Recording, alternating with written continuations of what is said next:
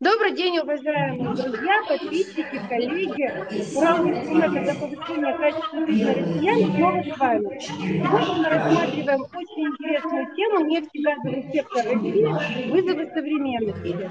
Об этом говорят везде и профессионалы, и непрофессионалы, журналисты, политики. Э, тема острая, горячая и всех интересует.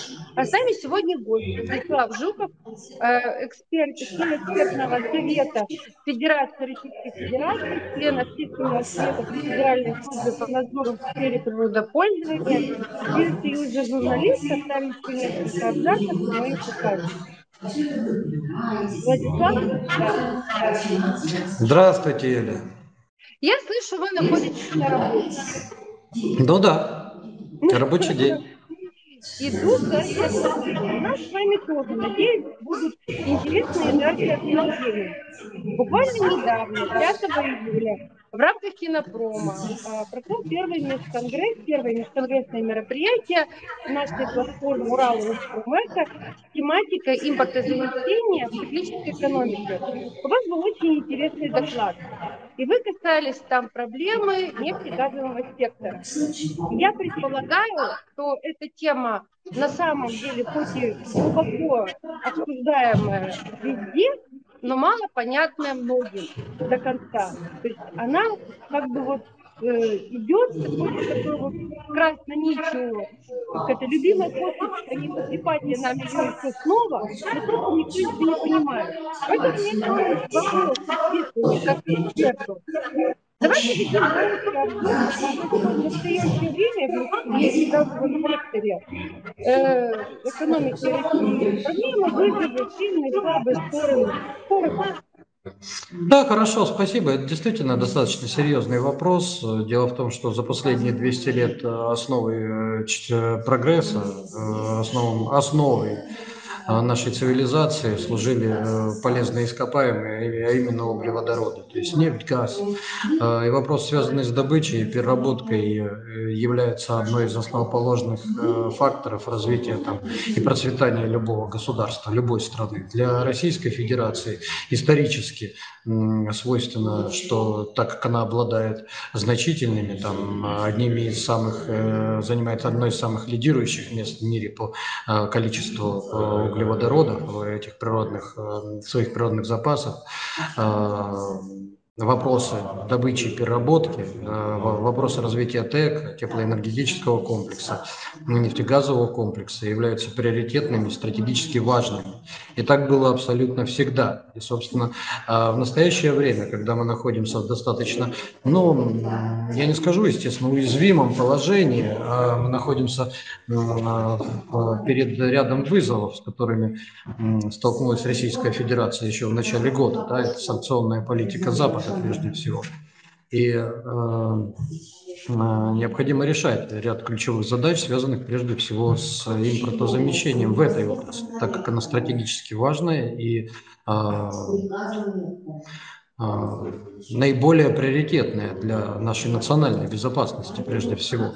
И вот здесь, конечно, возникает очень много проблем в настоящий момент, так как э, крупнейшие э, нефтедобывающие, э, перерабатывающие компании, они были связаны долгосрочными договорами, а, с западными партнерами, а, которые в силу сейчас политической конъюнктуры вынуждены а, отказываться от своих обязательств. И более того, мы прекрасно понимаем, что вспять эта ситуация не повернется, и мы будем вынуждены а, или э, сокращать и как добычу, так и переработку, что, собственно, невозможно.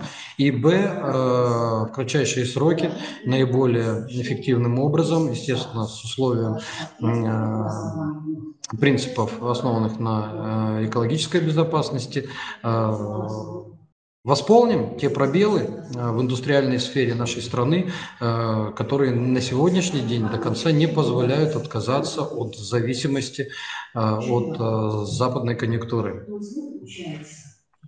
Владислав, вот мы с вами договаривались, что будем говорить коротко, но тут меня понесло. Хочется короткий вопрос вам задать.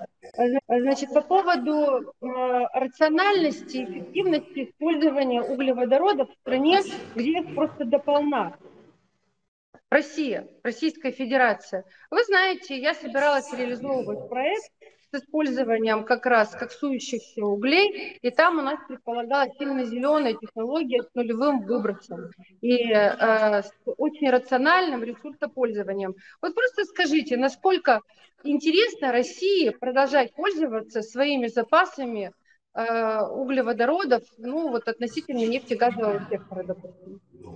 Ну, вы знаете, э, хороший вопрос. Дело в том, что на сегодняшний день ни у нас, ни во всем мире не существует как бы стопроцентной альтернативы замены природным ископаемым, э, природным углеводородам, угу. прежде всего в энергетическом секторе. А что если говорить да. о химическом производстве, где данные ресурсы являются основоположными для производства там, ну, огромного перечня основой многих технологий, огромного перечня э, полезной продукции. Э, соответственно, мы отказаться от использования наших богатств в этом направлении абсолютно не можем, да это и нерационально. Э, конечно, сейчас достаточно серьезная, серьезная проблема возникает с тем, что у нас практически там 30-40% экспорта сокращается за счет, э, ну, опять же, политической конъюнктуры Запада, которые отказываются от уже э, от нас в виде своих партнеров по поставке на территории государств нефти и газа.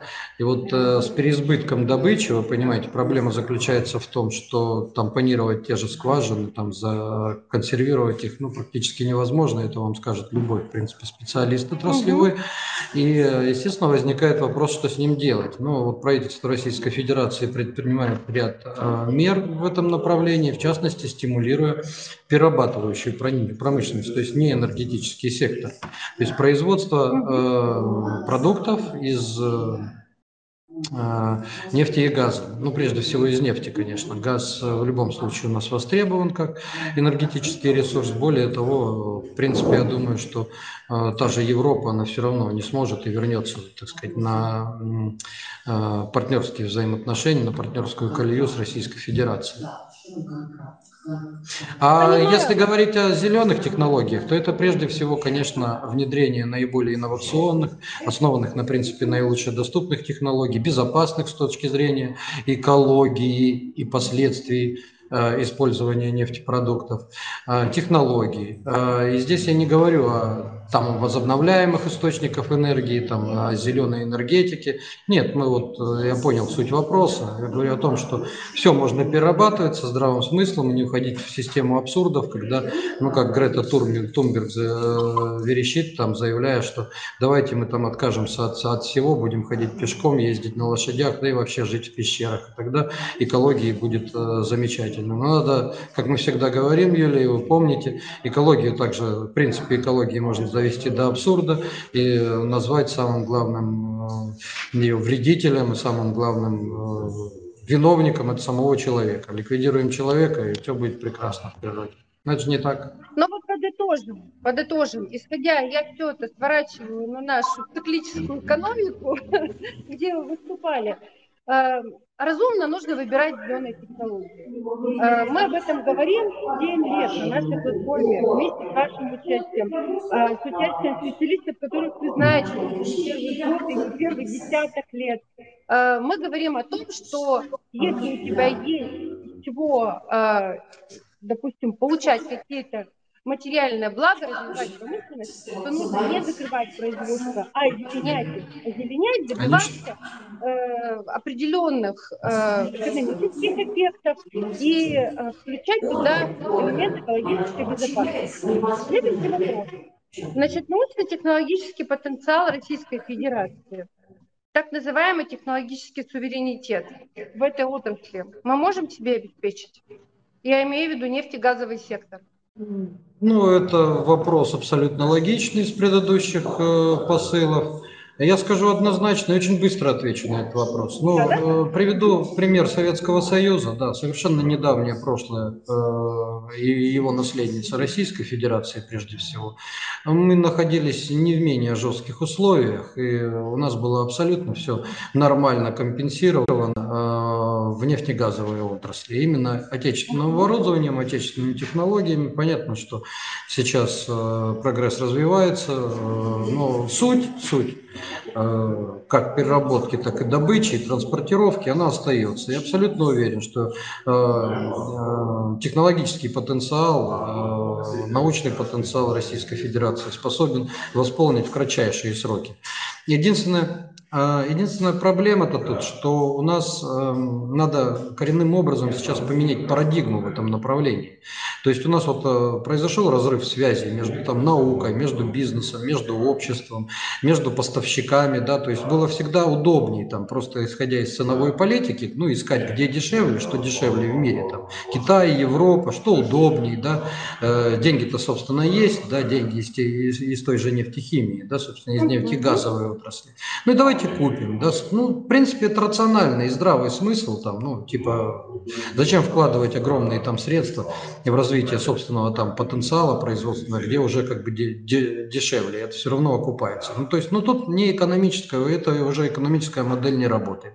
Поэтому сейчас надо, конечно, сокращать дистанцию между именно вот компанией, бизнес, крупными корпоратами, там, э, государством как регулятором, да, и, естественно, именно теми э, производствами, теми э, тем научно-техническим, производственным потенциалом, который может восполнить этот рынок. Вот сейчас я вижу, что здесь э, не хватает вот такого, ну, что ли, драйвера, там не хватает некой вот такой консолидационной, может быть, площадки. Да, Минпромторг пытается это сделать. Вот не зря Мантурова там позавчера э, назначили первым вице-премьером, да, собственно, он руководил да, профильным министерством. Да, это опять же уклон на то, что мы должны делать э, политику импортозамещения приоритетной в нашем государстве. Но, э, опять же, одного ресурса Минпромторга, его биржи, там, технологий, ну, явно мало э, недостаточно. Тут должна быть оперативная ситуация. То, что нужно конкретной там компании, конкретным условиям. Вот отечественная система бизнеса, там, науки должна э, практически мгновенно, там, в кратчайшее время восполнить. И поэтому вот э, ресурсы такие, как ваша площадка, которая, вот Юля, которая э, Урал Промэко, потом последовательная работа в этом направлении. Я думаю, вот ну, существенный потенциал имеет, когда можно э, в очень, в очень такой, ну правда, э, очень оперативно и динамично там связать, грубо выражаясь, там одно с другим, там э, тех же э, представителей бизнеса, которые могут реально там сказать, вот у нас там в ближайшей перспективе такая проблема. А тут наука там, или тут, тут же те э, прогрессивные компании, которые, окей, скажут, «Ну, у нас же это все было, нам ну, вот не хватает неких оперативных э, средств на оперативные расходы, и мы готовы там э, ну, абсолютно все сделать в этом направлении. Я приведу примеры. У нас вот есть ряд компаний, там, а, которые производят аналитическое оборудование, без которого как бы у нас сейчас невозможно никакой, никакая нефть и газопереработка, и транспортировка и так далее. И вот думалось, что да, это высокоточное э, оборудование, Э, только как бы западные э, компании с многолетним опытом, там, IT-технологиями э, могут присутствовать на этом рынке и быть там, конкурентоспособными или востребованными. Нет, обнаружились наши компании. Да, возможно, они сейчас немного не обладают таким вот технологическим и производственным потенциалом объемным, но это все быстро наращивается. Потому что здесь достаточно с оптимизмом смотрю на эту ситуацию. Надо, надо э, усиливать коннект, такое вот импортное слово, а по-русски это взаимодействие просто. Да. Я с вами согласна. Более того, вот у вас недавно прошла как раз перед нашим мероприятием в Плехановске э, конференция очень интересная. У вас там была секция, были хорошие доклады, э, говорили об импортозамещении, о экономике, о том, что нужно делать. Ну, видите, вот на поверхности находится. И ну, я там тоже выступала и говорила о том, что науку нужно продвигать. продвигать науку и продвигать связи. Это абсолютно точно. А, то, что касается зеленой энергетики, естественно, мы с вами занимаемся вопросами экологической безопасности не первый год, но не новички, скажем так, да, в этом во всем. Ну, э, не до безумства нужно доходить, это точно совершенно. Если у тебя есть э, в кошельке деньги, для покупки продуктов. Не надо искать карточку э, с электронными деньгами, если у тебя на этой карточке тем более ничего нет. Надо как-то Наверное. гибче к этому ресурс умело использовать. Именно умело. А для этого нужны эксперты, для этого нужна э, наука, фундаментальная наука, образование, стратегическая политика государства и э, понимание бизнеса, что очень важно, потому что я бы сейчас, вот, э, если вы позволите э, ставить фразу, я бы, конечно, сделала особый упор на взаимодействие науки управленцами в бизнесе, потому что они принимают решения стратегического характера. И очень часто бывает так, что вроде бы госполитика и э, идет в правильном направлении, а стопорится все на уровне принятия решения госкомпании или там, допустим, промкомпании каких-нибудь крупных корпораций, потому что просто менеджеры, топ-менеджерский состав боится рисков. Я хочу напомнить, уважаемые коллеги, э, в Гражданском кодексе Российской Федерации э, написано, что любой предприниматель осуществляет свою деятельность за свой страх и риск. Без рисковых видов производства и видов деятельности не бывает. Если ты хочешь сидеть без рискового, дома на диване, голодом и без средств. Нет, ну совершенно верно. Э, она и называется предпринимательской деятельностью. Тут э, понятно, что э, необходимо, конечно, обдуманно все это делать, но то, что кто-то при, э, принесет на тарелочке готовые варианты, там это будет все как алгоритм э, и как же там часы работать, то, конечно, нет. Но вот я думаю, что большой успех в этом направлении – это когда не зацикливаешься и не зашориваешься там просто на какой-то экономике своего предприятия там, и не отталкиваешься от там, прибыли там, одночасовой, там, одноходовой прибыли, как у нас большинство любят. А понимаешь, что это достаточно это да. систем... Надо, ну вот, э, Юлия, я думаю, что вы прекрасно понимаете и видите, как вот последние там несколько лет там э, достаточно снизился интерес к мероприятиям таким вот э, общества, общеинформационного плана со стороны именно... Э, да, да, это плохо. Ну, как бы действительно компании, которые занимаются фактически прикладной деятельностью, они как бы в этом уже не увидели там для себя чего-то ну, заманчивого. Раньше это было там возможность там пообщаться там с представителями там топа исполнительной власти, там с какими-то ответственными ответственными чиновниками, с теми же учеными. А, но сейчас это более доступно стало. Государство действительно идет по пути там, большей открытости, большего взаимодействия. А в настоящее время-то эта ситуация актуализируется. В том плане, что они уже поставлены в условия. А, то есть, господа, пардоньте, вы смотрите там на внешние рынки, где было удобно, а, да, собственно, в принципе, по достаточно, не все доступно. А, э, сейчас уже такого нет. Э, извольте как бы э, свои, свои задачи решать уже исходя из отечественного ресурса. А для этого необходимо, конечно, всестороннее, многогранное взаимодействие с наукой, с наукой, да. с информационными площадками, которые могут быть как раз, как раз объединяющим фактором, той базой, да, которая связывает ну, мы часто говорим, и это слово немного превратилось в такой какой-то общий лозунг э, развития качественного диалога между э, там, бизнесом, наукой, обществом, властью.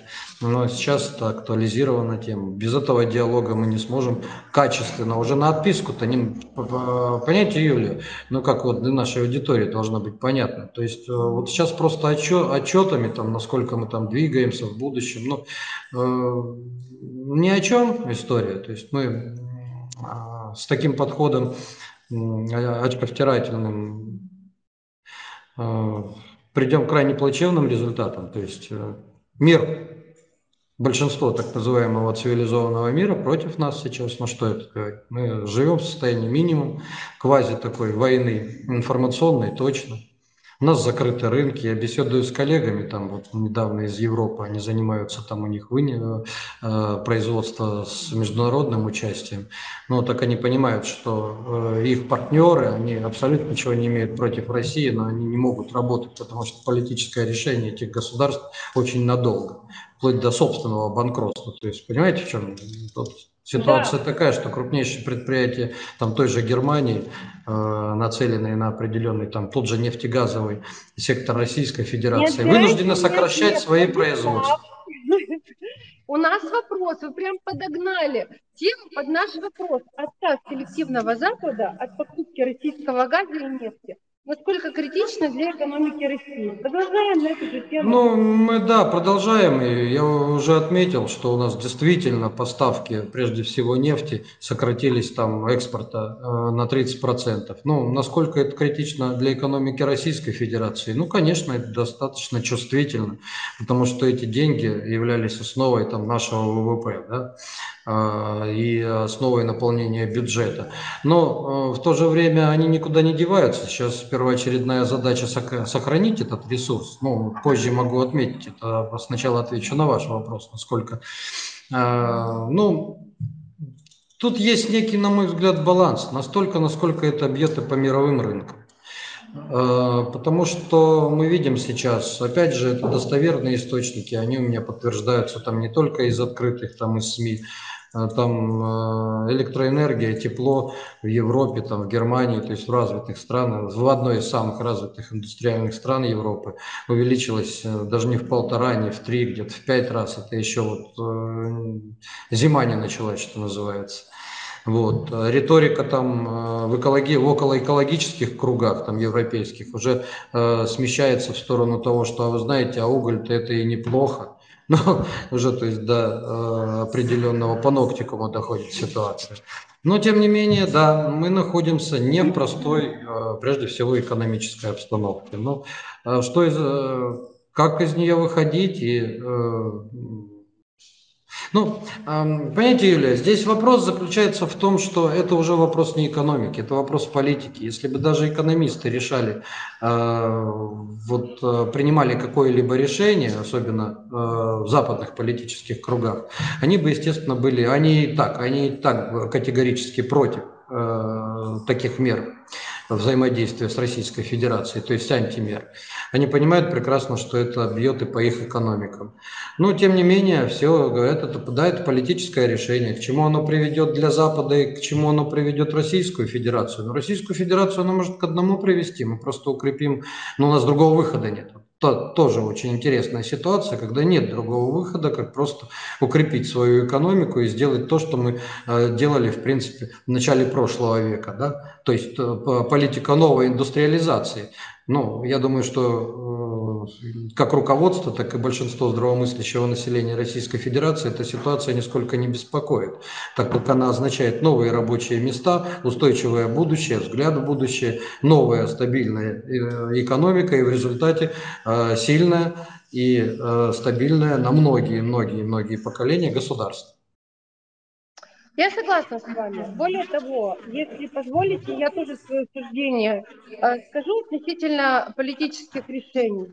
Вы знаете, когда я еще была студенткой, э, студенты э, Уральского политехнического института, сейчас это Уральский федеральный университет, у них была такая поговорка. Висел лозунг столовой «Любовь приходит и уходит, а кушать хочется всегда». Слушайте, любые политические решения на самом деле упираются в деньги. Сначала они упираются в политические решения, а потом, когда вот перестает, как говорится, вот это кушать хочется всегда, наступает чувство голода, то резко пересматриваются все политические решения. Поэтому я думаю, что, наверное, время на отрегулирование, на регуляцию этих пожеланий идет какое-то, но от нас никуда не денутся наши ресурсы. Это абсолютно точно. И вот следующий вопрос, который бы хотелось задать, вам, вы э, вскользь упомянули об этом в своем докладе на Инопроме, на нашем межконгрессном мероприятии по циклической экономике. Вот я хотела бы вам задать научные разработки для длительного хранения консервации углеводородов. Что на сегодняшний день в этом плане есть, как давно этим занимаются наши ученые российские, и реально это или нереально? Ну, вообще один из самых проблемных вопросов. Опять же, исходя из того, что, к сожалению, мы как-то вот не смотрели, как один одиозный политик, но украинский говорит, а мы не могли смотреть завтрашний день. А, считали, что э, в ценовой там политике по поставке углеводородов природных там э, мы вне конкуренции где-то, и, соответственно, строить какие-то хранилища объемные и с перспективой долгосрочного хранения абсолютно не стоит. То есть то, что у нас добывается, сразу востребовано на рынке, и можно транспортировать там потребителю там, конечно. А, вот, то есть, что называется, из скважины прям продавать. Но вот никто, конечно, не прогнозировал ситуацию, когда у нас вот э, будет такая искусственная э, реализована модель по ограничению поставок э, нашей нефти и газа. Но тут есть достаточно, возможно, тут есть достаточно интересный выход. Я о нем говорил, да, действительно, на межконгрессе, который проводился. Единственное, что не было возможности более как-то расширенно эту ситуацию описать. А, речь вот о чем. В Советском Союзе в свое время, это где-то в 70-х, между 70-х, начале 80-х, ну, больше 70-х годах прошлого века, там серьезно озадачились вопросом, как под, помогать прежде всего странам СЭФ, а, восточноевропейским в плане энергоресурсов, то есть поставки нашего газа. А, тогда не существовало технологий а, транспортирования по, трудо, по трубопроводам. Это было дорогостоящее, то есть ну, э, очень длительные э, временных затрат, материальных затрат требовало. Но не было тех технологий, которые есть сейчас и которые позволяют э, достаточно быстро и эффективно строить магистральные путепроводы того же ну, газа. А, и, соответственно, как, как бы наша научная мысль всегда была очень оригинальна и, скажем так, инновационна. А, предприняли ряд действий, связанных, вот провели там сначала экспериментально, потом, а потом, собственно, и реализовали это на практике, когда э, с помощью небольших эм, э, ядерных зарядов, подземных взрывов, э, формировали такие вот подземные емкости. Ну, когда ядерный заряд под землей подрывается, он, естественно, образует большое пространство вокруг себя с очень устойчивыми стенками после взрыва. Там грунты остеклевают просто и так далее. И огромные Э, емкости возникают. Достаточно дешево получается.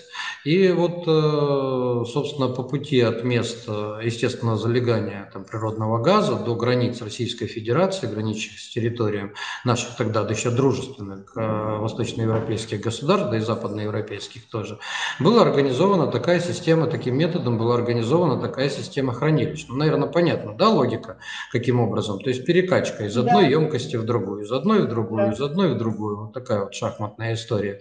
Ну и потом уже то есть, в принципе, дешево и сердито. И действительно, такой проект был реализован, насколько я знаю. Он, э, информация о нем э, э, есть в открытом доступе, существует даже некая карта. Но, к сожалению, об этом знают э, достаточно узкий круг специалистов, исходя из того, что, естественно, в свое время эта история была достаточно серьезно засекречена. А специалисты, которые занимались, но они сейчас или очень э, пожилого возраста, или вообще их нет. А поэтому-то идея была и, собственно, проверить вот эту информацию, по крайней мере, а, провести ряд исследований в этом направлении. Ну, понимаете же, Юля, это грандиозный выход из этой ситуации. То есть тогда нам абсолютно не страшно будет вот э, то, что 30-40% мы сократили экспорт, рано или поздно мир вернется, собственно, на круги своя, или мы разовьем свои производства таким образом, ну, то есть на будущее. Нефть и газ не портится, нефть-то, ну, это в основном для э, нефти. А, в, в плане более того, ее качество можно за счет такого временного или длительного хранения, хранения еще более улучшать да, собственно, и проводить какую-то первичную переработку. Ну, собственно, объем там, сейчас мне трудно оценить объем таких э, подземных хранилищ на территории Российской Федерации.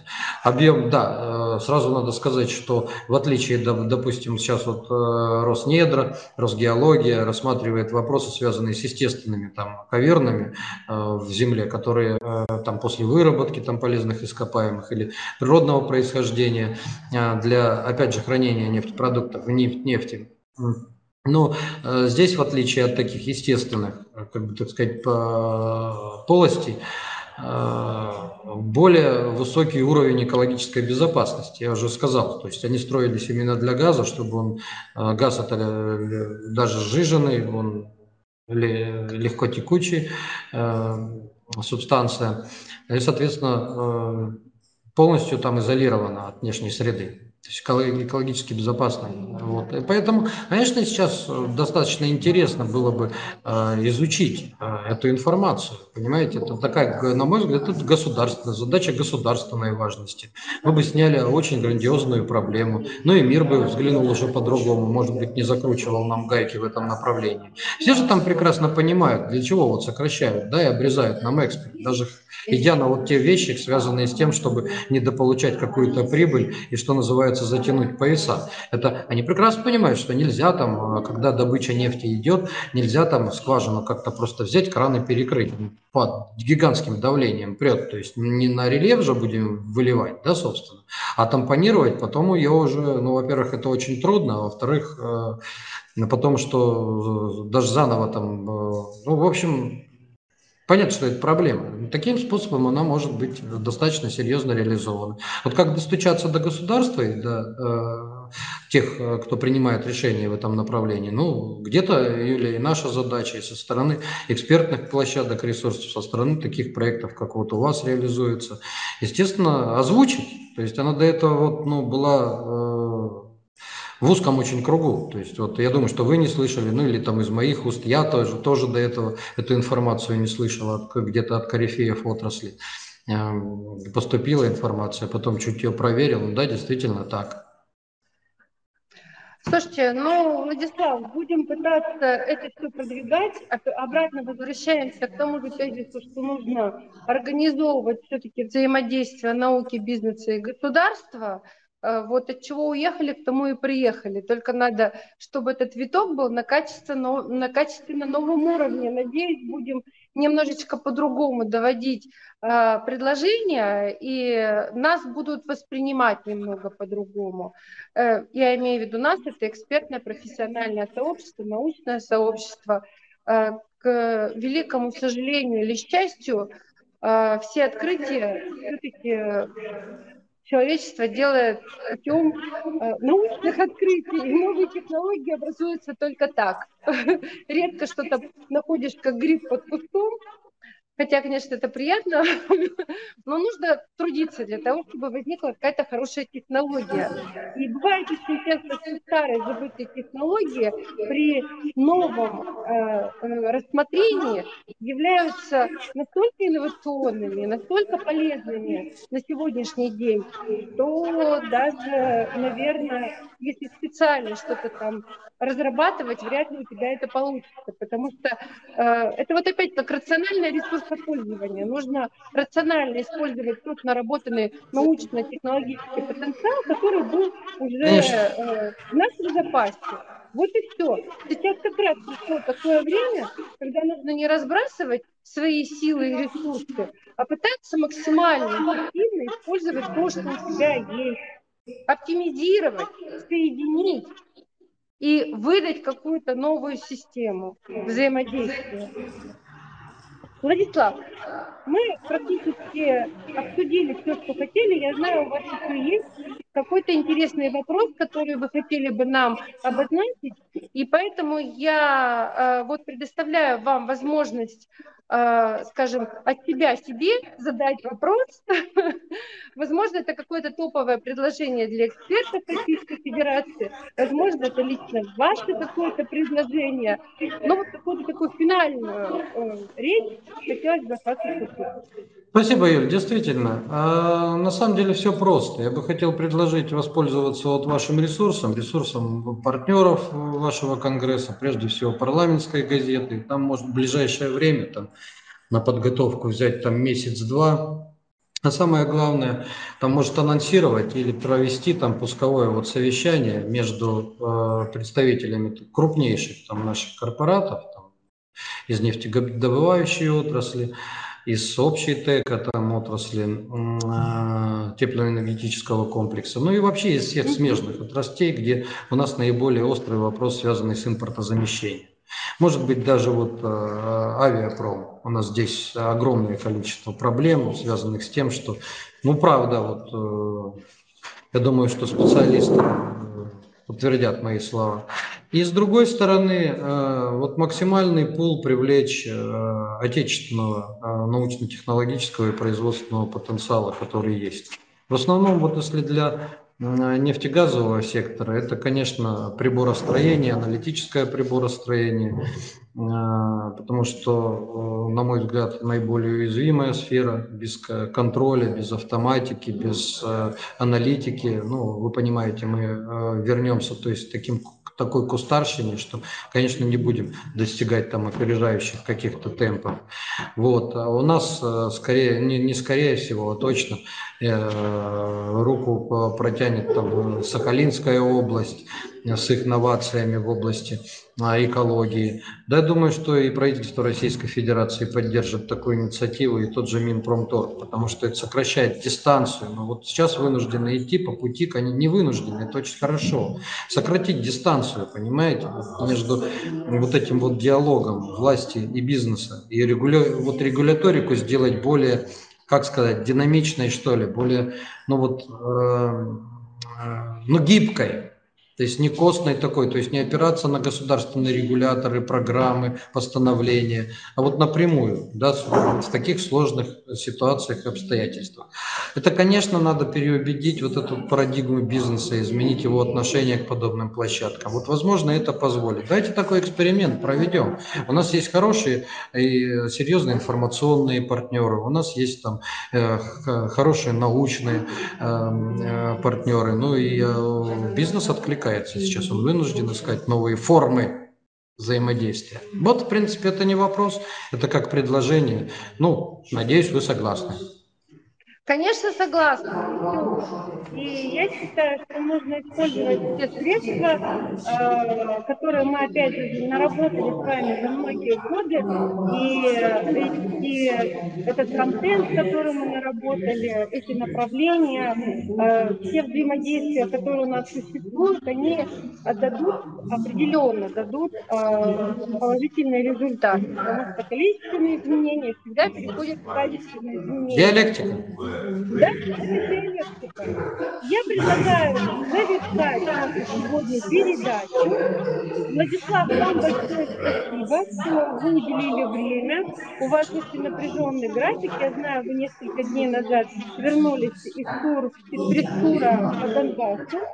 Чуть позже мы с вами проведем обязательно Спасибо. передачу на эту тему.